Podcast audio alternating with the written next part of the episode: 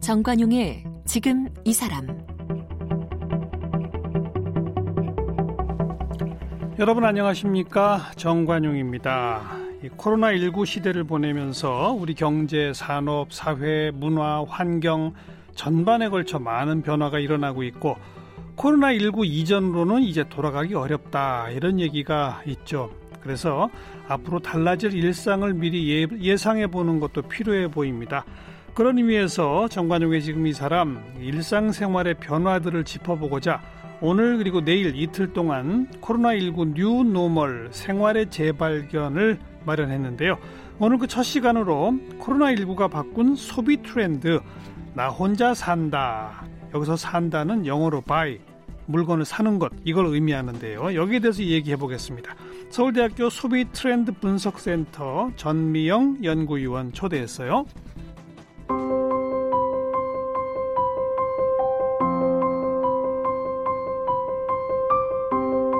전미영 연구위원은 서울대학교 소비자학과를 졸업했습니다. 같은 대학교 대학원에서 석사와 박사학위를 받았습니다. 삼성경제연구소 리서치 애널리스트와 서울대학교 소비자학과 연구교수를 지냈습니다. 2010년부터 해마다 출간되고 있는 트렌드 코리아 지필에 참여하고 있습니다. 언론 매체에서 소비자 관련 칼럼니스트로 활동 중이며 한국과 중국, 일본의 소비 트렌드를 분석하고 이를 산업과 연계하는 컨설팅 업무를 진행하고 있습니다. 현재 서울대학교 소비트렌드 분석센터 연구위원입니다. 서울대학교 소비 트렌드 분석센터 연구위원 전미영 박사 어서 오십시오. 안녕하세요. 네. 코로나가 바꾼 소비의 변화, 달라진 일상. 오늘 이제 그걸 정리할 텐데 제 1번이 결국은 온라인 아니에요? 네, 맞습니다. 어. 코로나 소비 트렌드 했을 때 제일 많이 떠오르는 그리고 등장하는 단어가 사실은 언택트라는 단어. 그렇죠. 어, 사실 저희 센터가 처음 만든 단어고요. 어. 이 언택트는 2년 전에 저희가 어떤 아이디어로 만들었냐면요. 요즘 젊은 친구들이 낯을 좀 많이 가려요. 사람을 직접 만나는 것보다는 스마트폰으로 문자 보내는 게 훨씬 더 익숙한 세대입니다. 그렇다고요. 어, 편의점에 갔는데 편의점 사장님이 좀 친한 척 하시거나 아는 음. 척 하시거나 어, 그렇게 하시면 부담스러워서 거기 안 간대요. 삥 돌아가지고 다른 편의점 멀리까지 가는. 글쎄. 그래서 저희가 이렇게 사람과의 대면 접촉을 조금 싫어하는 트렌드가 있구나라는 데서 아이디어를 얻어서 저희가 2년 전쯤에 어, 콩글리시인데요. 음. contact 앞에다가 이제 un자를 붙여가지고 부정어를 붙여가지고 원래는 non-contact라고 해야지 이게 그렇죠. 맞지만 사실 그게 이쁘지가 않아가지고 C를 빼고 예 저희가 언택트라고 예 그렇게 음. 만들었던 키워드가 이 코로나를 맞이해서 안전이라는 측면에서 사람과 사람을 만나지 않아야 내가 안전하겠구나. 예. 그러다 보니까 이 언택트 트렌드가 뜨고 이 언택트 트렌드 equal 또 온라인과 거의 동일화가 그렇죠. 된것 같습니다. 어. 그러다 보니 물건도 온라인으로 사고 뭐 친구들도 온라인으로 만나고 게임도 음. 온라인으로 하고 문화 뭐 심지어는 여행도 온라인으로 하죠. 요즘은 저기 여행을 온라인으로 해요? 네, 그 현지에 있는 사람들이 라이브로 이렇게 어, 동영상 채널들을 열어주면은 어, 음. 어, 저는 가지 못하니까 그 현지 뭐 독일의 어떤 어떤 유명한 관광지라든지 네. 이런 것들을 실시간으로 감상 하기도 합니다. 어. 그래서 이런 우리의 일상들이 대부분 온라인 쪽으로 이전하는 그런 모습들이 발견되고 박물관, 있습니다. 박물관, 미술관 투어 프로그램도 있잖아요. 네, 그렇죠? 네, 맞습니다. 어, 재밌는 기사가 있었는데요. 어, 세계 3대 박물관으로 꼽히는 프랑스의 루브르 박물관. 루브르 박물관. 어, 이 작년에 찾았던 관람객 들 오프라인으로 찾았던 분들이 1,400만 명이었고 음. 또이 루브르에서 이 코로나 시대를 맞이해서 지난 3월부터 5월까지 VR로 하는 그런 어떤 체험 프로그램 만들었더니 예. 그두 달 동안 참여한 사람이 무려 어, 1,500만 명이었답니다. 1년 동안 직접 방문한 숫자보다 두 달 동안 VR로 구경한 사람이 더 많군요. 그렇습니다. 예. 게다가 이제 온라인으로 공연까지 하고. 그렇죠. 그것도 유료로 하고. 예, 예. 이제 그런 시대가 됐고요. 음, 제가 누구 얘기를 들으니까 프랑스에 있는 누구랑 시간 딱 정해가지고 약속을 해서 그 화상 통화기를 켜놓고 그 프랑스에 있는 사람은 프랑스에서 술 마시고 네. 자기는 여기서 술 마시고 네, 네. 같이 수다 떨며 술 마셨대요. 예, 예. 밤새. 어, 충분히 그럴 만합니다. 어, 심지어 공연도 그런 식으로 하시더라고요. 프랑스에 있는 바이올린 연주하시는 그렇죠. 분 그리고 한국에 계신 뭐 첼로리스트가 시간을 맞춰서 예. 어, 같이 연주도 합니다. 온라인 쇼핑은 이제 완전히 고착화 될 것 같죠? 딱 예. 굳어질 것 같죠? 예, 그렇습니다. 어, 코로나 관련해서 많은 분들이 이런 질문 주세요. 코로나 때문에 소비 트렌드가 뭐가 생겼어요? 라고 음. 하시는데 저는 단호하게 이렇게 말씀드립니다. 코로나 때문에 무언가 새로 생긴 것은 전혀 없습니다. 음. 라고 말씀을 드리는데요. 어, 코로나 사태는 저희는 이렇게 분석합니다.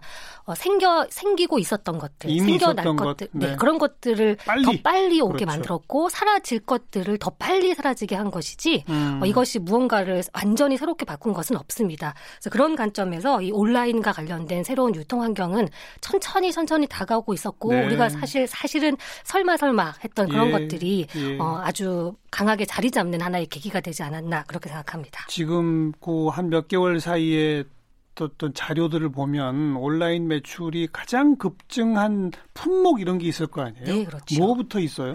특히 아무래도 우리가 의식주에서 먹고 사는 문제가 중요하다 음. 보니까 식품 관련된 온라인 소비가 가장 두드러지게 나타난 오. 것 같아요. 어, 이것도 참 재밌는데요. 예전에는 우리가 식품 소비를 오프라인이 일단은 기본입니다. 마트에 가서 한 달 볼 걸 이만큼 그렇죠. 사가지고 오고 또 거기서 사지 못한 것들을 온라인으로 사고 예. 그러니까 오프라인 중심의 온라인으로 우리가 식품 소비를 했다면 음. 최근에는 온라인이 중심이 되죠. 온라인에서 한 달치를 이만큼 사고 거기에 빠진 거는 동네 슈퍼에 뛰어가서 아. 하나씩 사옵니다. 그래서 어. 어느 하나가 어느 하나를 없앤다라기보다는 어떤 무게 중심이 온라인 중심으로 재편되면서 또 예. 오프라인의 역 역할이 또 새로운 역할을 주어받겠죠. 예. 그런 형태로 바뀌고 있고요. 예. 네, 그 식품 소비를 제외하고는 아무래도 1번이 식품. 그렇죠. 2번은?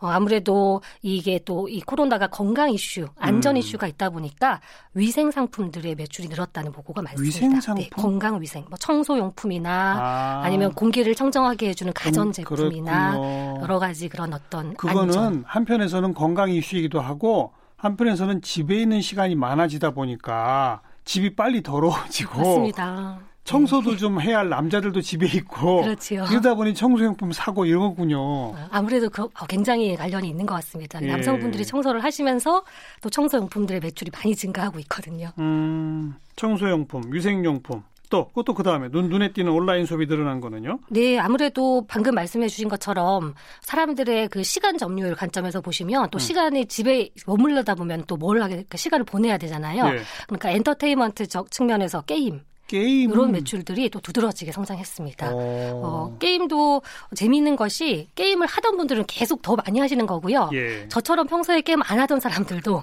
어, 집에서 갇혀서 뭘 해야 될까 하는 생각을 하다 보면 게임을 하, 한번 해보는 거죠. 어. 그래서 한번 새롭게 어, 유입되는 인구가 늘었다고 보시면 될 것 같습니다. 예. 어, 그 유니티 테크놀로지라고 하는 3D 그 개발 플랫폼 게임 회사가 음. 재미있는 보고서를 발표를 했는데요. 코로나19로 인한 게임 산업 변화 19가지의 특징에 따르면 예. 실제로 모바일 앱 이걸 다운받아가지고 설치한 건수가 작년 동기간에 대비해서 굉장히 늘었다고 해요. 거의 어. 84%가 늘었다고 합니다. 84%? 네. 제 생각에는. 거의 두 배군요. 그렇죠. 어. 인구 구조를 한번 살펴봐야 될 것 같은데, 예. 저처럼 게임 안 했던 사람들의 유입량이 굉장히 많았을 것 같습니다. 연령의 확대, 성별의 예. 확대, 이런 현상들이 나타났을 것 같아요. 즐기는 게임의 패턴도 달라졌겠는데요? 네, 그렇습니다. 사실 이것도 재미있는 변화인데요. 음. 사실 게임하면 그렇게 긍정적인 산업 영역은 솔직히는 아니죠. 엄마가 항상 아이들한테 게임 하지 마라, 공부하라, 이제 그런 영역인데, 어, 이제 이 게임 자체에 대한 시각들이 많이 바뀌는 거죠. 음. 그래서 이, 이 말씀을 드리는 이유는 단순히 우리가 모바일 게임, 온라인 게임, 그런 게임만 이게 확대를 한 것이 아니고, 어, 또 새로운 형태의 게임들도 사람들의 주목을 받았습니다. 예를 들면, 어, 그 현실 세계의 이슈를 이 온라인 세계로 옮겨갈 수 있는 그런 형태의 게임들이 좀 인기를 끌었는데요. 음. 예를 들면은 현, 현재 내 데이트하는 상대와 어, 만나가지고 결혼 프로포즈를 해야 되는데 음. 그 프로포즈를 온라인에서 할 수 있는 그런 가상 현실과 비슷한 그런 게임류들 그런 것도 게임화 만들어졌어요. 예, 예. 그래서 오. 정말 그 안에서 게임 프로포즈를 하면 또 친구들을 초대해요. 그 오. 게임 안에 예. 그래서 게임 캐릭터들이 그 친구들입니다. 친구들의 예. 아바타라고 보시면 되죠. 축하도 아. 해주고요. 어, 선물도 주고요. 어, 실제로 오프라인에 나가서 매장 앞에서 줄을 서야 되는데 그 예. 줄서기를 하지 못하니까 예. 온라인 게임 속에 있는 그 매장 앞에서 줄을 서기도 하고요. 음. 음. 그래서 현실에 있는 이슈들을 조금 더 담는 그런 게임들이 어, 급증한 어, 현상을 보이고 있습니다. 게임뿐만 아니라 엔터테인먼트로 가면 뭐 넷플릭스니 뭐 이런 가입자 숫자가 엄청나게 늘었다면서요. 네, 그렇습니다. 그죠? 아무래도 영화관이라든지 글쎄요. 그런 문화생활에 음, 대한 것들이 좀 아쉽다 가니까. 보니까 네. 이 넷플릭스나 이런 것들도 참 재밌는데요. 어, 1인 1모니터 시대가 도래한다. 심지어 이런 얘기까지 나옵니다. 보통 TV가 거실에 큰 거 한 대 있잖아요. 맞아요. 그렇게 하다 보니까 아빠도 있고 자녀도 음, 있고 음. 엄마도 있고 다 같이 있으면 네. 서로 보고 싶은 게 다르니까. 네. 그러다 보니까 옛날은 시... 채널 갖고 싸웠는데. 맞아요. 집에서 뭐 권력 있는 사람이 TV 채널을 음. 선택한다 이런 얘기도 있었는데 요즘은 공평하게 1인 1모니터를 마련해 준답니다. 그게 그 거실에 텔레비전을 누군가 독점하면 각자 방에서 휴대폰으로 봤는데 맞습니다. 이제 화면이 그거 갖고 안 되는군요. 네, 그래서 정말 방마다 TV를 설치하는 사람도 있고 어. 제가 만났던 한 신혼부부는 아예 거실에 TV를 두 대를 설치하셨더라고요. 그래서 마주 이렇게, 서, 이렇게 서로 교차해서 그래서 음. 한 사람은 영화 보는 동안 다른 사람은 게임을 하거나 이런 식으로 어, 같은 공간에서 1인 1 모니터 예 그런 현상들도 좀 어, 연, 연쇄적으로 실제 그런 있습니다. 판매량도 많이 늘었을 예, 거 아니에요. 그렇습니다. 그죠? 네. 가전제품들. 네. 어, 요새는 또 그 집에서 운동하는 홈 트레이닝 그리고 어플, 앱으로 건강 관리하는 이런 것도 많이 늘었다면서요? 예, 그렇습니다. 헬스 클럽 이런 데가 문을 다 닫으니까. 예, 건, 운동은 해야 되는데 예. 나가지는 못하고 이것도 참 재밌는데요. 우리가 보통 오프라인에서 누군가를 만나서 1대1로 care를 받으면 프리미엄하다라고 느낍니다. 그렇죠? 음. 그래서 personal training이라고 그렇죠. 해서 운동도 받고요. 그 대신 인터넷으로 상담받고 이런 거는 좀 가격이 싸지 않나 네. 이런 생각들이 우리에게 보편적으로 있었다면 예, 예. 이 코로나 사태를 맞아서 그게 좀 전환된 것 같아요. 온라인으로 받는 서비스 때도 충분히 프리미엄하고 고급질 수 있다. 이런 것들을 느끼게 되는 거죠. 어, 어 예를 들면은 1대1 어, personal training인데 그걸 온라인으로 한다? 네, 맞습니다. 그러니까 집에서 혼자 운동을 하긴 하는데 나 혼자 운동을 하는데 또 한국 사람들 특징이 완전히 혼자서 고립돼서 하는 건 좋아하지 않아요. 그래서 전문가가 뭐 앱을 통해서 연락을 해서 음. 뭐 대면 화상으로 보면서 내 coaching을 해준다든지 예, 예. 아니면 식생활을 점검해 준다든지 아니면은 다른 집에서 운전 운동하시는 분들과 이렇게 서로 연결을 해서 같이 어, 코칭을 해준다든지 이렇게 음. 혼자 있지만 또 혼자가 아닌 그런 어떤 비대면 어, 전문 건강관리 서비스 이런 것들도 매출이 급증했습니다. 그래요. 집의 개념도 이제는 집이 잠자는 곳이었다가 오락실이었다가 사무실이었다가 운동하는 곳이었다가 맞아요. 집의 개념이 완전 달라졌죠? 예, 사실 우리가 코로나 이전 생각해 보면 특히 우리 아버지들은 회사에서 대부분의 시간을 보내시고 어, 저녁에 퇴근하셔서 가족들과 저녁 식사하시면 주무시고 또 출근하시고 그런 예. 일상들이 반복되었는데 그러다 보니까 집에서 어떻게 잘 쉴 것인가, 휴식할 음. 것인가가 사실 가장 중요한 이슈였는데 이제는 교수님 말씀하신 것처럼 공부도 하는 공간, 그다음 학습도 그 뭐 일도 하는 오피스 공간 그리고 운동도 해야 되고 게임도 예, 해야 되고 예. 심지어 영화도 봐야 되는 이런 것들을 카멜레 홈이라고 부를 수 있을 것 같아요. 카멜레 홈. 네, 집이 카멜레온처럼. 예, 저희가 어. 만든 신조어인데요. 음. 카멜레온처럼 이렇게 상황에 맞춰서 색깔을 바꿔 나가는 그런 형태의 공간으로 집이 플랫폼화가 되는 거죠. 음. 이런 현상들도 가소가 될 것 같고 예. 이런 것들을 지원해 주는 가구 사업이라든지 또 플랫폼 사업들도 어, 성장할 수밖에 없을 것 같습니다. 가구 산업도 커져요. 있어요? 어, 예, 특히 오피스를 생각해 보시면 어. 어. 아빠도 재택근무하시고 엄마도 재택근무하시고 아이도 그러네요. 이제 집에서 화상으로 수업을 받아야 되는데 책상이 하나예요. 큰 테이블이 필요하겠네요. 그렇죠. 그러다 보니까 이것을 어떻게 해결할 것인가 이런 고민들도 음. 늘어났고요. 네. 어, 틈새 공간들, 베란다라든지 뭐 주방에 있는 조그만 공간이라든지 이런 공간을 활용해서 각자의 사무 공간을 만드는 그런 현상들도 있었습니다. 홈이 붙은 아까 카멜레 홈 그랬는데 홈이 붙은 단어도 무지하게 많아졌죠. 네, 그렇습니다. 뭐 홈캉스, 집에서 호텔처럼 바캉스를 그렇죠. 누린다. 홈오피스, 일하는 음. 집, 홈, 홈술, 술 마시는 홈바, 뭐 이런 얘기도 있고요. 음. 어, 홈시네마, 홈피트니스, 뭐든지 홈자가 붙는 것이 요즘의 어떤 어, 변화인 것 같습니다. 음. 그러다 보니까 직접 do it yourself, 직접 뭘 만들고 뭐 하는 DIY, 한때 이거 유행했었는데 다시 또 유행이라고요? 예, 그렇습니다.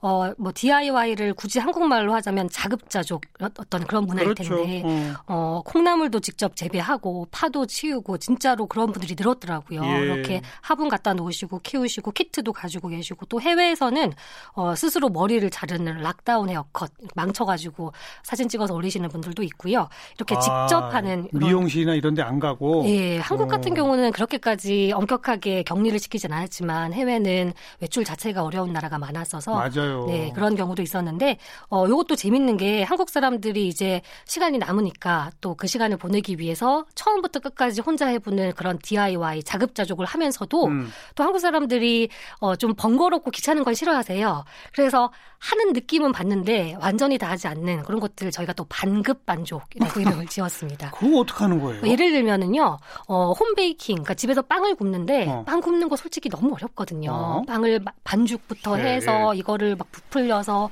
귀찮으니까 온라인으로 예를 들면 이런 게 있어요. 생지라고 냉동 생지라고요. 음. 빵 반죽을 공장에서 미리 다 합니다. 어. 그래가지고 그거를 밀가루 반죽을 급속 냉동을 시켜서 팔아요. 어. 마트에도 팔고 온라인에도 어. 팝니다. 그거를 주문해가지고요. 어, 상온에 한 30분만 뒀다가 집에 요즘 있는 에어프라이어 이런 음. 데다가 음. 한 20분을 돌리면 갓 구운 크로와상이 나와요. 그래서 내가 빵 구운 느낌은 받는데 엄밀하게 말하면 반급은 아니네. 반급 반족은 아니네. 그런가요? 한 네. 10분의 1급, 10분의 1. 네. 근데 빵 구운 느낌은 나죠. 왜냐면 빵이 냄새, 아주 향이 좋고 어. 또 애들한테 엄마가 빵 구웠어 자랑할 네. 수도 있고 그런데 네.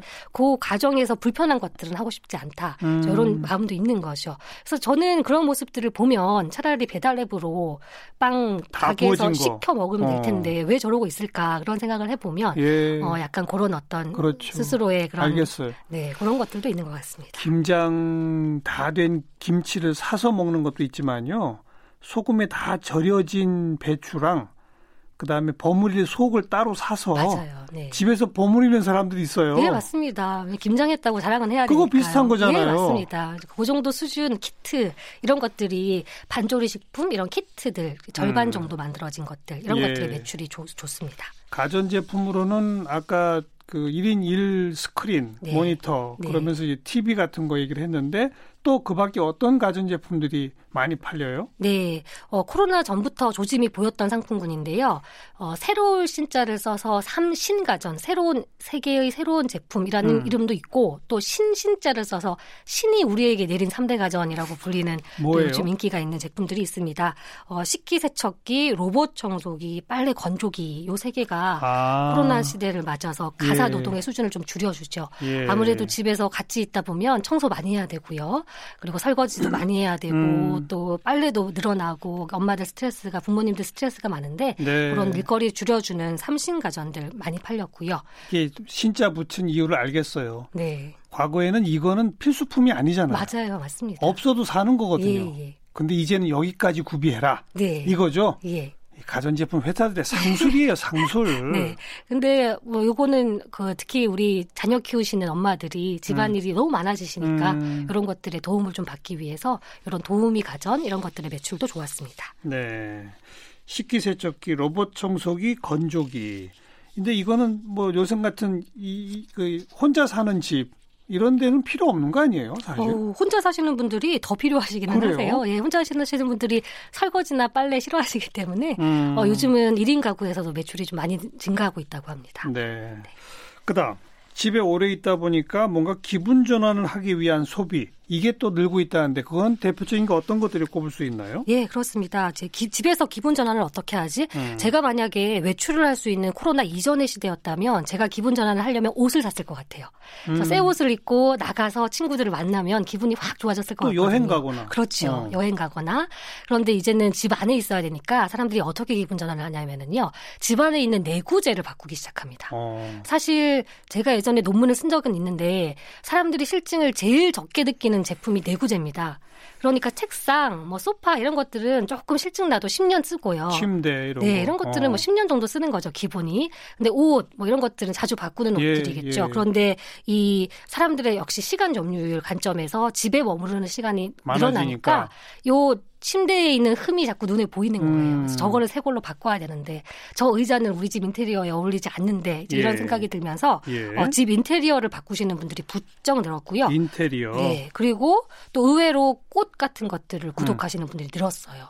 그래서 꽃도 저 집에 같은 꽃 꽂아놓고 예, 예. 어. 저도 솔직히 꽃 좋아하지만 꽃 꽂아놓으면 그 꽃을 볼 사람이 저희 집에 없거든요. 그렇죠. 맞벌이를 하다 보니까 그래서 음. 꽃을 평소에 사지 않았는데 집에 오래 있으니까 저 꽃을 내가 봐야겠다라는 생각이 드니까 예. 그 꽃들을 구매하는 겁니다. 예. 역시 사람들이 시간을 투자, 그러니까 돈을 투자할 가치가 있다 이런 느낌들을 받는 거죠. 음.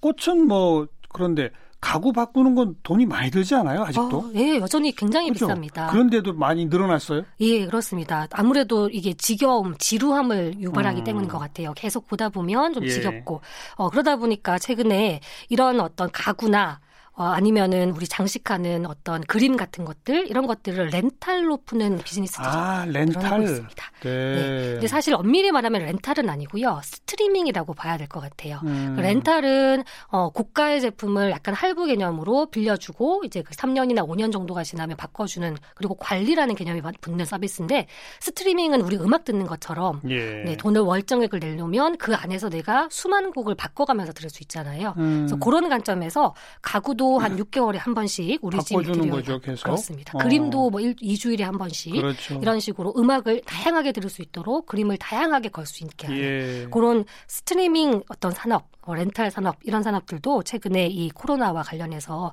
또 주목받고 있습니다. 음, 조금 아까 코로나 이전 시대 같으면 기분 전환하려면 옷 사고 친구 만나러 가고 그랬잖아요. 네. 근데 요즘은 옷이 있어도 입고 나갈 일이 없잖아요. 그렇죠. 그러다 보니까 쓰레기 버리러 가는데 옷 차려입는다는 분들도 있다면서요? 네, 맞습니다. 이것도 실화예요? 어, 서양 같은 경우는 쓰레기 버리러 갈 때 정말 드레스를 입고 가신대요. 이브닝 드레스를 입고 가시고요. 그분은 일부러 사진 찍으려고 한번 그런 거 아닐까요? 그럴 수 있는데 어, 한국에서도 그런 이제 SNS가 많이 올라옵니다. 편의점 가져가는데 화장 풀 메이크업 했어요. 막 이런 진짜? 얘기가 나타납니다. 이것도 재밌는 게요.